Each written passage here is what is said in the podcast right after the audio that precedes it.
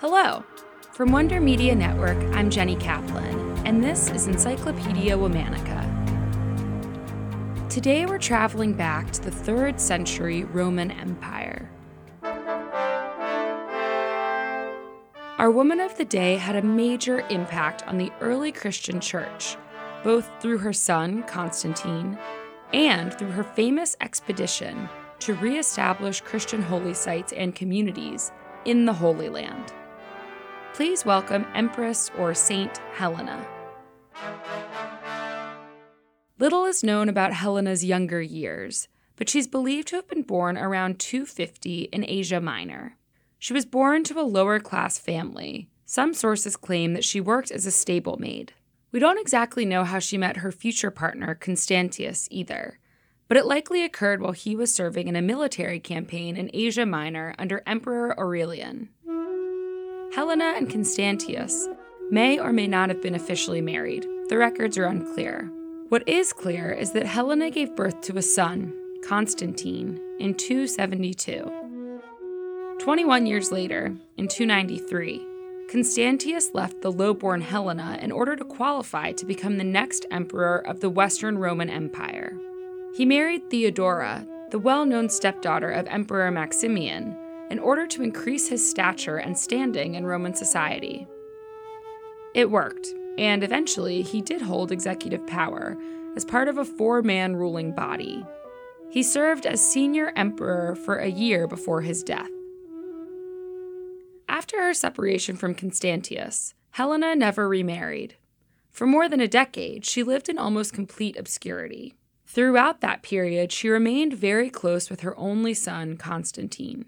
In 306, Constantius died, and his troops immediately proclaimed his talented son, Constantine, the new emperor of Rome. Upon his elevation, Constantine brought his mother back into public life and to the imperial court in Rome. She received the title of Imperial Empress of the Roman Empire in 325, giving her unlimited access to the treasury Constantine believed that fighting under the sign of the cross helped him to win a series of important military battles. Therefore, he became the first Christian Roman emperor. Christians had previously been marginalized and in some cases persecuted in the empire. And Christianity wouldn't become the state religion until after Constantine's death. Nevertheless, he elevated Christianity as his preferred religion, popularized it, and provided funds to the community.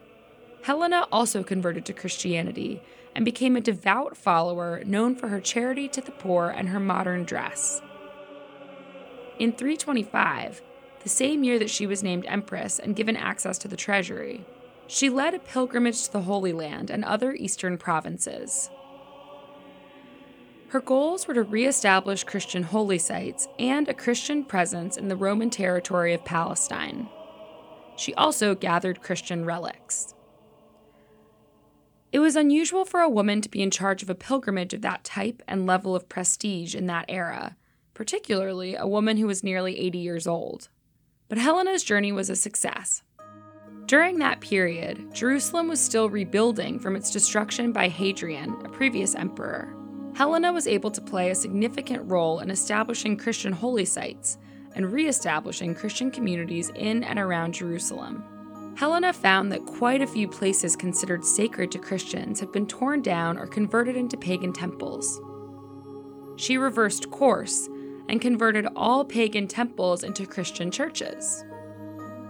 Most famously, Hadrian had built a temple to Venus directly over the site believed to be Jesus' tomb. Helena ordered this temple to be torn down and replaced with a church. Legend has it that during excavations for the new church, three different crosses were recovered. Helena brought a really sick woman from Jerusalem to the site and had her touch each cross as a test to try to gauge whether any of them were the cross that Jesus was crucified on. The story goes that nothing happened after the woman touched the first two crosses, but after touching the third, the woman was miraculously healed. Helena accepted this as proof and declared the third cross to be the true cross. She then built the Church of the Holy Sepulchre on the site of its discovery. The Church of the Holy Sepulchre in Jerusalem remains one of the holiest sites in Christendom to this day.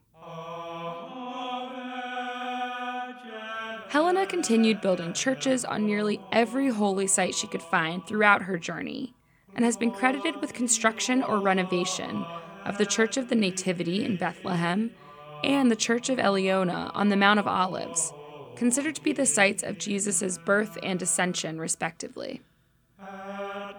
She's also credited by local legend with having constructed a church in Egypt to identify the burning bush of Sinai. In 327, Helena returned to Rome with large parts of the True Cross and other important Christian relics. They were stored in her palace's private chapel, where they can still be seen today. Helena died in 330 with Emperor Constantine by her side. Her sarcophagus can be seen on display at the Pio Clementino Vatican Museum in Rome. Helena is considered a saint by both the Orthodox and Roman Catholic churches. Saint Helena is the patron saint of new discoveries, and her feast day is celebrated on August 18th. As always, we're taking a break for the weekend, but tune in on Monday for the story of another remarkable woman from throughout history. Special thanks to Liz Kaplan, my favorite sister and co creator. Talk to you on Monday.